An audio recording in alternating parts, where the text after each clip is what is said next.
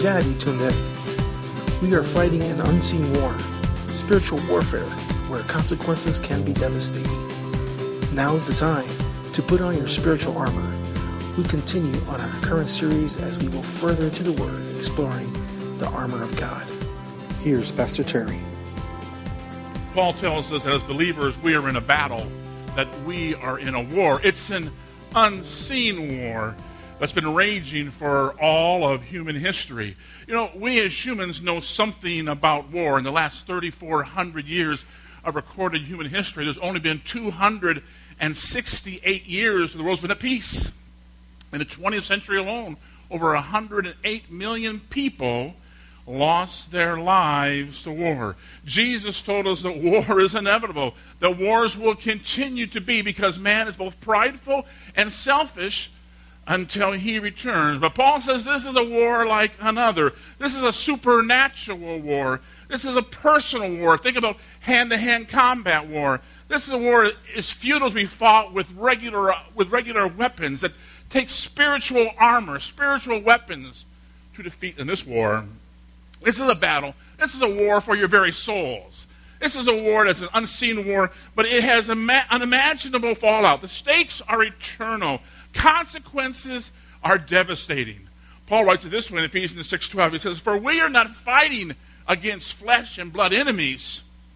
No, no, no. But against evil rulers and authorities of the unseen world, against mighty powers in this dark world, and against evil spirits in the heavenly places. We are in a cosmic clash. God, for some reason we don't totally understand, has given Satan a temporary lease to this world. In fact, 1 John 5:19 says this. We know that we are children of God and that the world around us is under the control of the evil one. For a time, for a season, God in his wisdom, in his sovereignty, in his majesty has given a temporary license to Satan. He runs and we are his victims. We are his prey. We are who he seeks after. And Paul, in this passage, uses the Roman soldier as an example. He says, just as the Roman soldier, because everybody in Paul's day would have understood about the Roman soldier. Just as the Roman soldier is prepared for battle, does not go unprepared, you too, we too, as believers, must put on this armor of God. We must be prepared. We dare not go into this supernatural battle unprepared. We dare not do that, for our doom will be for sure. We started a couple weeks ago talking about the belt of truth. That was the first piece of armor that the Roman soldier put on. It was the, it was the foundational uh, piece of equipment, a circle there, circumference there. All the other pieces of armor connected to that. The uh, arm, the belt of truth, we must wrap that belt of truth around us as well. It stabilizes, protects, and prevents us from being tripped up in the battles of life. And of course, what is truth that we learned a couple weeks ago? Truth is Jesus Christ. Truth is a person. I am the way. I am the what? Truth. Truth. Jesus stands before us because he is the truth. Everything that we do, he's the plumb line. He's the guide. He's the guardian. He is the only reason for truth. Jesus is truth. John 8:32 says that this truth that Jesus has promised, this truth will make us, will set us, will deliver us from sin, will set us free. Wow, I mean that is good news. Free from guilt. Who wants to say amen to that? Free from shame, free from condemnation. That's what's given to you and I. That's what truth gives us. Wow, I, that is good news. That is good news.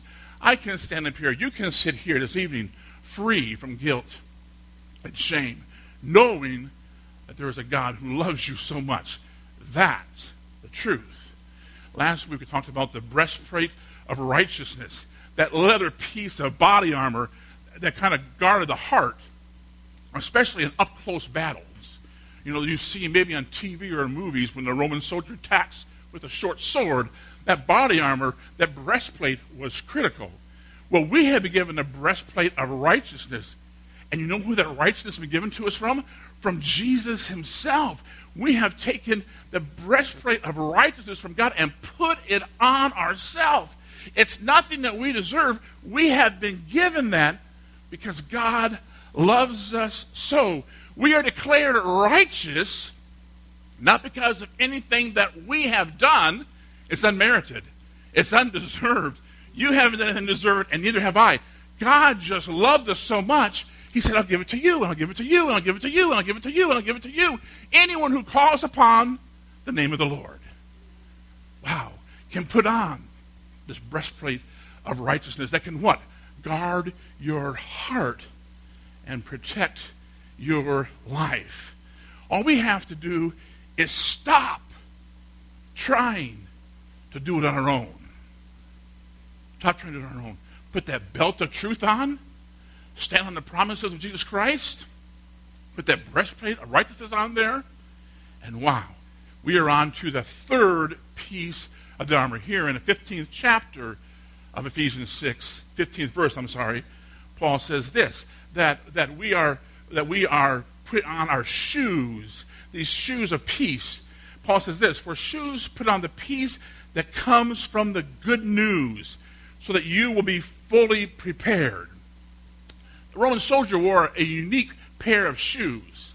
There was an, an, unlike any other shoes of that day, it was two pieces of, of, of, metal that were clasped together by brass and by leather. And on the sole of the shoes were, were spikes that were two or three inches. And they had to be that way so they could stand firm. When, when you are in a hand to hand combat, you want to make sure you have a solid foundation. You want to be able to make sure that you stand firm. So for these shoes, put on the peace that comes from the good news so that you would be fully prepared. If you go back and notice uh, about three or four times in those first verses of Ephesians 6, 10 to 17, this, this repeated over and over again to stand firm, to stand fast, to stand firm. We cannot be pushed around. We have to have the shoes of peace that are foundational and that we can stand firm on the ground. The peace so we got, we're to put on that peace, Paul says, bindly, tightly. Put it on. It means to bind tight. It means to tie that shoe around your foot tightly so that it won't slip off. Ever had your shoe slip off? Ever been walking in the mud or something and, and your boot or your shoe falls off and then you're walking barefoot? You can't have that. I mean, if that's the way that peace is attached to your life, I mean, as soon as it gets kind of mucky, as soon as it gets kind of difficult and you're walking through the muck, anybody ever do that? I mean, the muck of life? Yeah. Does life get mucky? And if you're not careful and if your shoe isn't tied very tightly, it, will it'll just come off. And then I'm walking in my sock. That's no good. No, Paul says you have to tie that tight. Tie what tight? Tie the peace that comes from Jesus Christ. Now, Paul always talks about two kinds of peace. Two kinds of peace.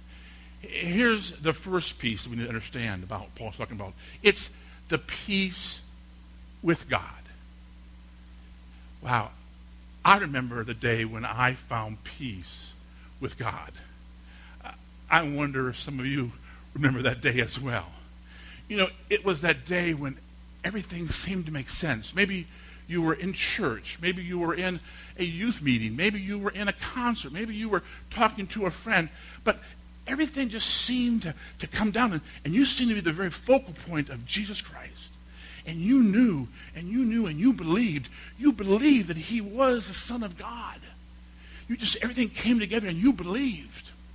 And not only that, not only did you believe, but you confessed your sins. You recognized that you were a sinner in need of a Savior. And maybe you knelt down by your bed. Maybe you knelt down by a chair. Maybe you said as you were driving in the car, but you said, Jesus, forgive me of my sins. And because you believed, and because you confessed, you were made right with God. Isn't that what Romans 10 9 tells us? We confess our sins, He is faithful and just Wow. We would, give us, forgive us of those sins. That's what it means to be at peace with God. How many of you here tonight are glad that you are at peace with God? There's nothing greater. Here's what Colossians 1:20 says. It says, "And through him, through Jesus Christ, God reconciled everything to himself. He made peace with everything in heaven and on earth by means of Christ's blood on the cross." That's where peace starts. Am I right? Honestly, if you're here this evening and you have never given your heart to Jesus Christ, and here's what I mean specifically by that, guys. I don't want you to be confused. If you're here this evening and you've never said, Lord, I believe who you say you are, I believe that you are the Son of God, and I know that I am a sinner, and I need forgiveness. If you've never done that, here's what I'm going to tell you you've never had peace. Because you see, peace is impossible. Peace is impossible until you make peace with God. Peace is impossible in our lives. Well, you know that to be true. Who here has some stressful days? Who here wonder? Who here likes even likes the word peace? It just that word just sounds good. Peace. But you know, honestly, if you have not made your peace with God, you've never known what it's like to be peaceful. So we thank God. You see, God is a holy God. This is the important part. And God, understand here, church, because this is so true, cannot tolerate sin. We recognize that, right? God has to judge sin. And all of us are sin. And because of our rebellion, that sealed our fate years and years ago. Your selfishness, my selfishness, your rebellion, my rebellion, an eternity separated from God. But God couldn't bear that. The word tells us that in Romans 5 8. But God demonstrated his great love for us in that what? While we were still sinners, Christ died for us, died for you, and died for me. This peace with God is a spiritual condition all of us can have, all of us can enjoy if we just surrender our lives to Him. And here this evening, you know what's so cool about this evening is that there are so many of you who can say, Amen, brother, Amen.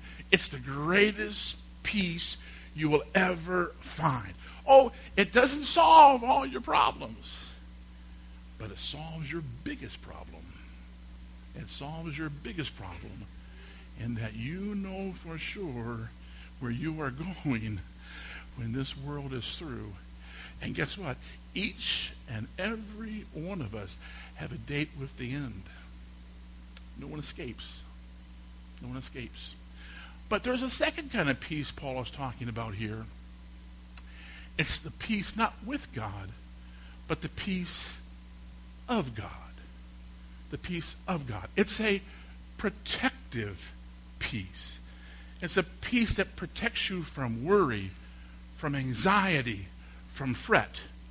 Now, you don't have to be honest here, but in your minds, do you ever worry? Do you ever have fret? Ever have anxiety?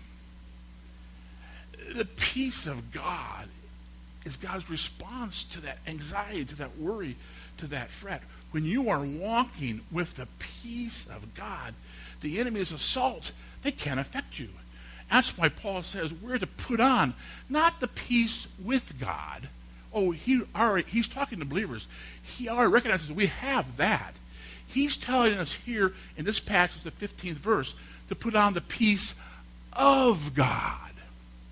The peace of God. Because here's the truth we can have the peace with God without having the peace of God. A lot of people have the peace with God, but they don't live their lives with any peace of God.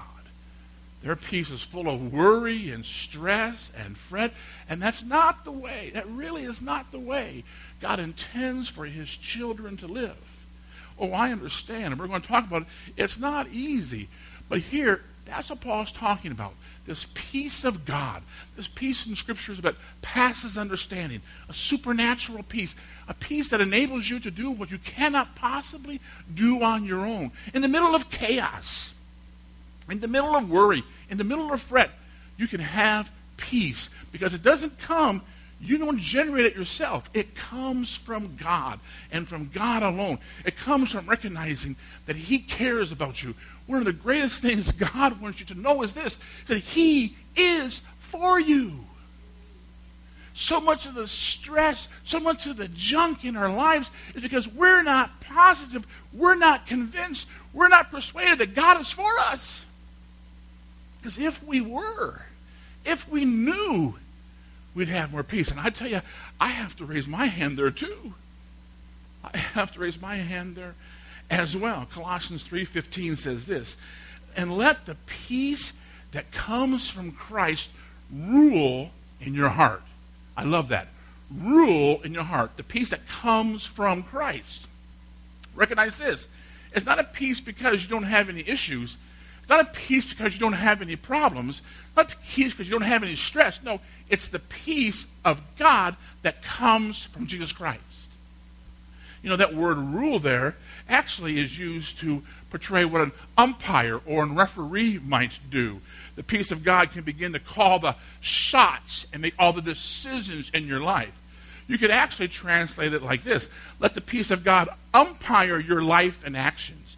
Let the peace of God referee your emotions and decisions. Let the peace of God that comes from Christ rule, dominate, control your life. It's not about you, and it's not about me. It's about a peace that comes from Jesus Christ alone. Isaiah 26 3 says this. It gives us one of the keys. It says, You will keep yourself in perfect peace, all who trust in you, all whose thoughts are fixed on you. I will keep you in perfect peace. What? If you keep your mind on me. Remember, many times I said before, the Bible is full of if then statements. If then. If you keep your mind fixed on me, then I will keep you in perfect peace. If you do this, then I will do that. But boy, are you with me? That's hard to do, right? That is hard to do. I mean, these things, honestly, they're easy to talk about on Saturday night they're hard to put into practice throughout the week. You know why that is? Because there are a lot of good things in this world to be worried about. There are a lot of things in this world to be stressed about. But the believer who stands in the Lord's power and gets his peace from Jesus Christ himself need not fear any enemy. When the attack comes, because we put on our shoes of peace, we are firmly planted. Jesus promises this in 1427. Listen what he says. I am leaving you with a gift. I'm leaving you with a gift. Who wants to receive a gift from Jesus? I mean, man, I wish he'd come to my birthday party. That's what I want, a gift. I'm leaving you with a gift, peace of mind and heart. I mean, honestly, isn't that awesome? Peace of mind and heart. And the peace I give you is a gift the world cannot give. So don't be troubled or afraid. Jesus says, I've come to give you a gift. I've come to give you a gift. I've come to give you a gift. It's my peace. Wow, I want that gift. I want to put that gift on. I want everything about that. So no matter what may come our way, no matter what, what can happen to us, we can claim what Paul says. If God is for us, then who can be against us? The battle has been won. The victory belongs to the Lord. Whatever our issue is, whatever our difficulty is, and I know sometimes the news that comes is overwhelming. And we begin to worry, and we begin to stress, and we begin to doubt. But if we can learn to put on these shoes of peace, once again, that come from Jesus, wow, that will make all the difference in the world. Paul says again in Philippians 4, 6, and 7, he says these words Don't worry about anything. Imagine the absurdity of that statement. Honestly, don't worry about anything. I mean, that just sounds crazy, doesn't it? But he doesn't stop there. Don't worry about anything. Instead, pray about everything.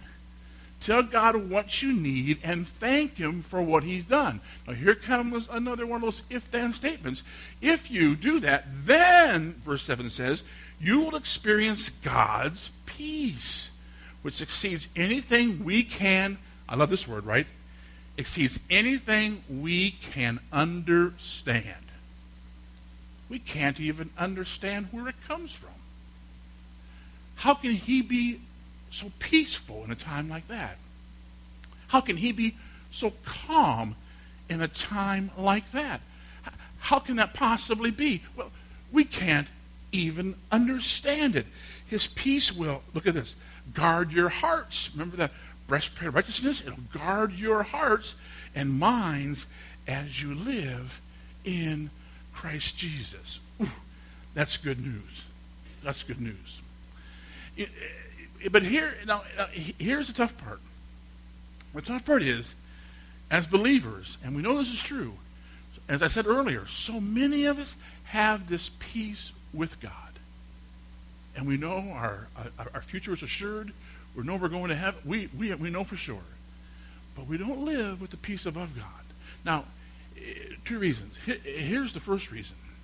The first reason is that some of us, some of us who even have peace with God, we've pushed this peace of God away through rebellion and neglect. We spend no time with Him. He isn't our top priority. We never open His Word. We rarely spend any time with Him whatsoever.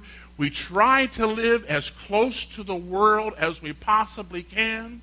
We want to be just like the Israelites. We just want a king. We just want a king. We just want to be like everybody else and we wonder why we don't have that peace. Remember, if you keep your mind stayed on me, if you keep your mind stayed on me. But then there is a second thing, and we in the church have to address this. This is when others who are following Jesus Christ, others who love him very much, who are doing everything they possibly can, man, they struggle. I, I read this week a letter. It's from a pastor in St. Louis who actually committed suicide because of his depression, because of his overwhelming aloneness. Here's what it said it says this God, forgive me for not being any stronger than I am. It feels as if I'm sinking farther and farther into a downward spiral of depression. I feel like a drowning man trying frantically to lift up my head to take just one more breath. But one way or another, I know I am going down. Here's how he signed it. Yours in the name of our blessed Lord, our only hope in life and death. A pastor who believed in Jesus Christ, who preached grace, who comforted others, who preached the gospel of hope, wound up losing hope. How can that be? How, how does that make sense? Well, honestly, some of that stuff is too complicated for me, honestly. But here's one of the things that we need to know. Sometimes we in the church, sometimes we, we teach that being a Christian and being depressed or being overwhelmed doesn't go together.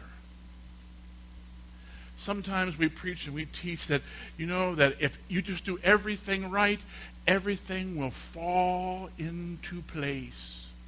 We sing worship songs that have this in their, in their words.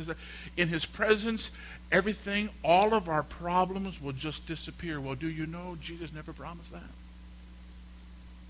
Jesus never promised that.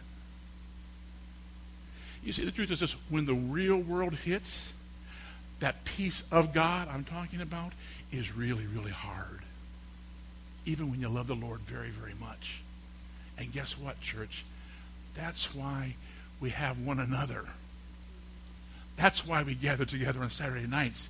Because when I am down, I need you. Lean on me, we sang earlier. When you need me, I need to be there so you can lean on so that I can you can lean on me. You see, God knew that this peace of God, even as wonderful and awesome as it is, it's downright hard. And through your life, if you walk with Jesus very long, there have been times in your life when you have had mountaintop experiences and it has felt like the Holy Spirit was right there with you. And there have been times, if you've walked very long, there have been times and you just wonder, Lord, are you even there anymore? And you feel like you're hopeless and without despair.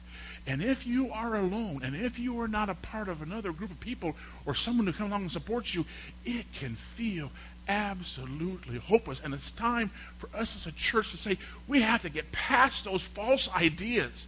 We need the incredible peace of Jesus Christ, but we need one another when those going gets tough. I need you to remind me, you need me to remind you about the peace of God. Peace of God. The note went on to say this. He says that if I was to share with anybody about my depression, I would lose my ministry. People don't want to be pastored, taught, or led by a damaged person.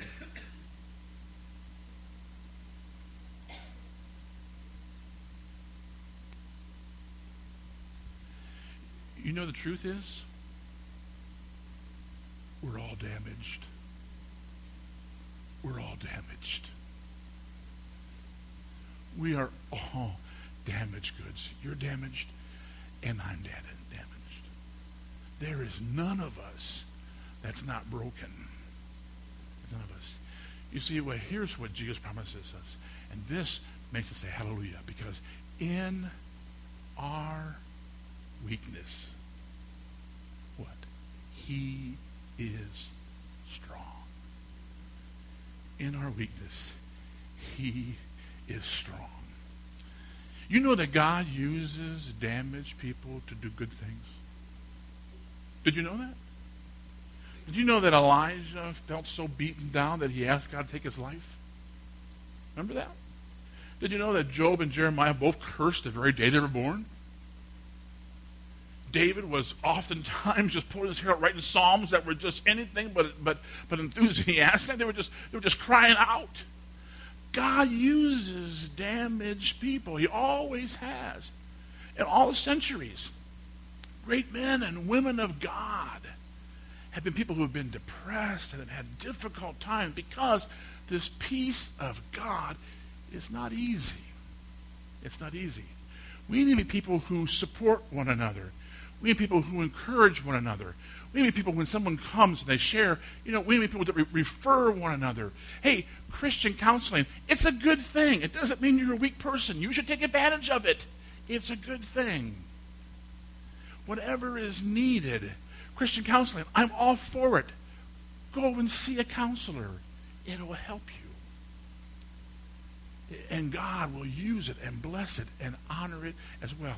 Let's become a body of believers that truly can sing, Lean on Me. I'm going to be there for you. I'm not going to judge you. Where we can come to one another and we can say, wow, I can bring my very heart to these people and they will still love me. You see, God has, can you imagine this? God has chosen to bring truth, beauty, grace, and hope into a world, even if we are the damaged people.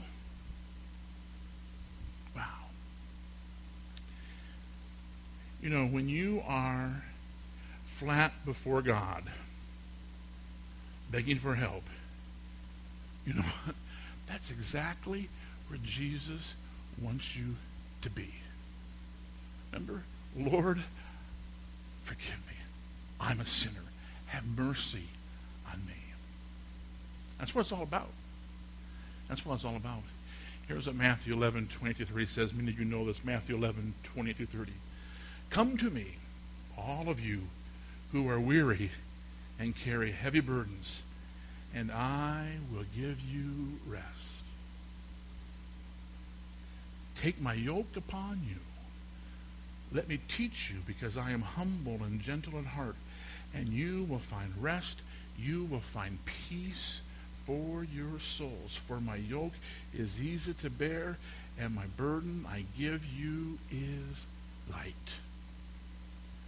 Isn't that what you want to hear when the world all around you speaks of chaos and anxiety and worry and stress and fret.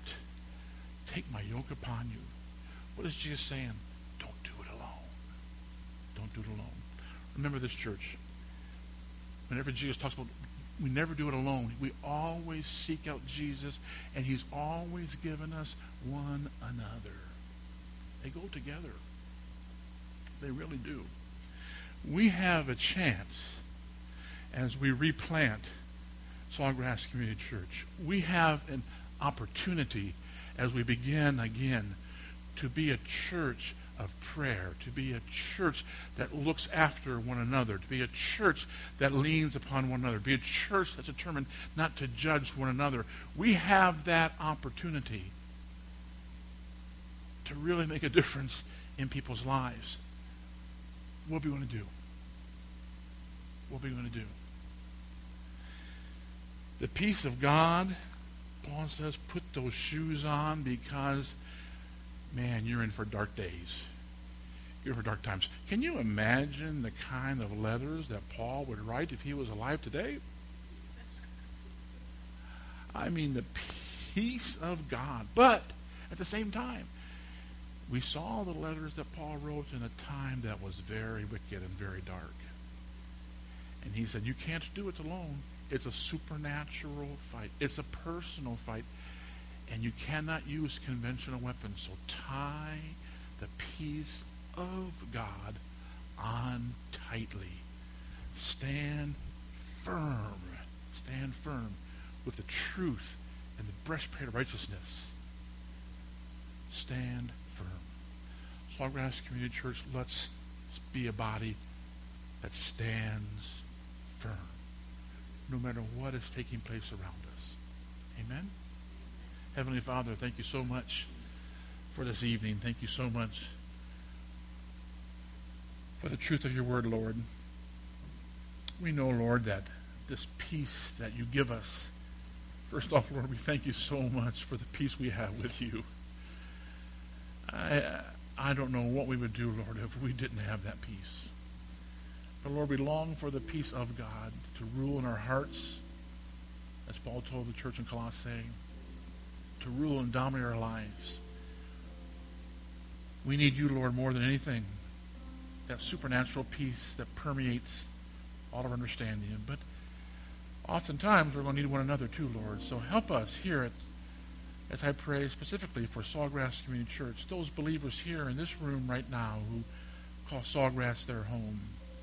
May we become the people of God who care about one another, who lift one another up in prayer, who support one another, who are there, who believe the best about one another, never judging one another, always believing the best about one another.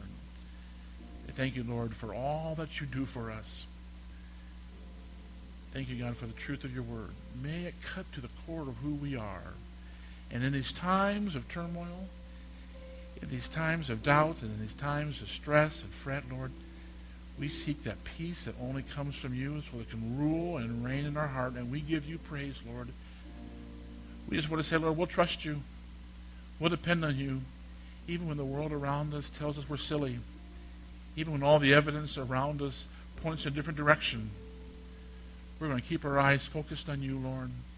We're going to keep our trust in you. For you are the way, and you are the truth, and you are the life. No good thing, Lord, will you withhold from those who walk uprightly. Thank you, God, for being our sun and our shield. God, we just give you all the glory and all the praise that's due your name. We do so in Jesus' name. Amen.